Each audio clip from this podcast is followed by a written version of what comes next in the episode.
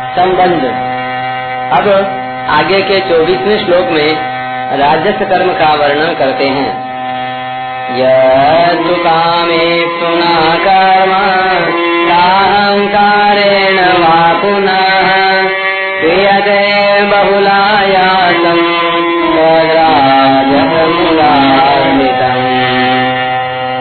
परंतु जो कर्म लोगों को चाहने वाले मनुष्य के द्वारा अहंकार अथवा परिश्रम पूर्वक किया जाता है, वह राजस कहा गया है। व्याख्या, यत्तु कामे सुना कर्मा। राजस कर्म को सात्विक कर्म से भिन्न बताने के लिए यहाँ तू पद का प्रयोग हुआ है। हम कर्म करेंगे तो हमें पदार्थ मिलेंगे, सुख आराम मिलेगा, भोग मिलेंगे, आदर सम्मान बढ़ाई मिलेगी। आदि फल की इच्छा वाले व्यक्ति के द्वारा कर्म किया जाए। साहंकारेण। लोगों के सामने कर्म करने से लोग देखते हैं और वाह वाह करते हैं। तो अभिमान आता है और जहाँ लोग सामने नहीं होते, वहाँ एकांत में कर्म करने से दूसरों की अपेक्षा अपने में विलक्षणता, विशेषता देखकर अभिमान आता है। जैसे दूसरे आदमी हमारी तरह सुचारू रूप से सांगोपांग कार्य नहीं कर सकते। हमारे में काम करने की जो योग्यता, विद्या, चतुरता आदि है, वह हर एक आदमी में नहीं मिलेगी।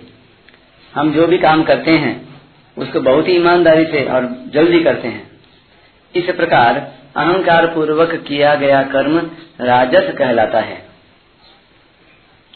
वह पुनः आगे भविष्य में मिलने वाले फल को लेकर फलेच्छा पूर्वक कर्म किया जाए, अथवा वर्तमान में अपनी विशेषता को लेकर अहंकार पूर्वक कर्म किया जाए, इन दोनों भावों में से एक भाव होने पर भी वह कर्म राजस हो जाता है।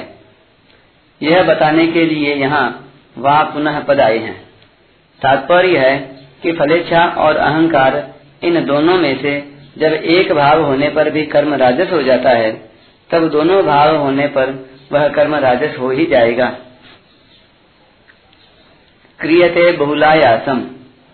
कर्म करते समय हरेक व्यक्ति के शरीर में परिश्रम तो होता ही है, पर जिस व्यक्ति में शरीर के सुख आराम की इच्छा मुख्य होती है, उसको कर्म करते समय शरीर में ज़्यादा परिश्रम मालूम देता है।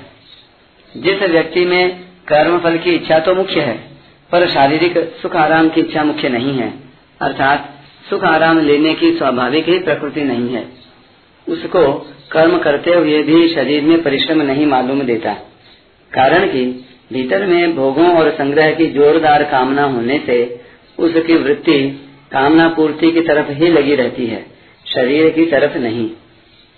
तात्पर्य है कि शरीर के सुख आराम की मुख्यता होने से फलेच्छा की अवहेलना हो जाती है और फलेच्छा की मुख्यता होने से शरीर के सुख आराम की अवहेलना हो जाती है। लोगों के सामने कर्म करते समय अहंकार जन्य सुख की खुराक मिलने से और शरीर के सुख आराम की मुख्यता न होने से राजस मनुष्य को कर्म करने में परिश्रम नहीं मालूम देता। परंतु एकांत में कर्म करते समय अहंकार जन्य सुख की खुराक न मिलने से और शरीर के सुख आराम की मुख्यता होने से राजस मनुष्य को कर्म करने में ज़्यादा परिश्रम मालूम देता है। तद राजसम उदाहृतम। ऐसे फल की इच्छा वाले मनुष्य के द्वारा अहंकार और परिश्रम पूर्वक किया हुआ जो कर्म है, वह राजस कहा गया है। परिशिष्ट भाव। राजस मनुष्य अपनी आवश्यकताओं को अधिक बढ़ा लेता है, जिससे प्रत्येक काम में उसको अधिक वस्तुओं की ज़रूरत पड़ती है। अधिक वस्तुओं को जुटाने में परिश्रम भी अधिक होता है। राजस मनुष्य कर्मों का विस्तार अधिक करता है, इसलिए भी उसको परिश्रम अधिक होता है। शरीर में राग रहने के कारण राजस मनुष्य शरीर का आराम चाहता है, जिससे उसको थोड़े काम में भी अधिक परिश्रम मालूम देता है।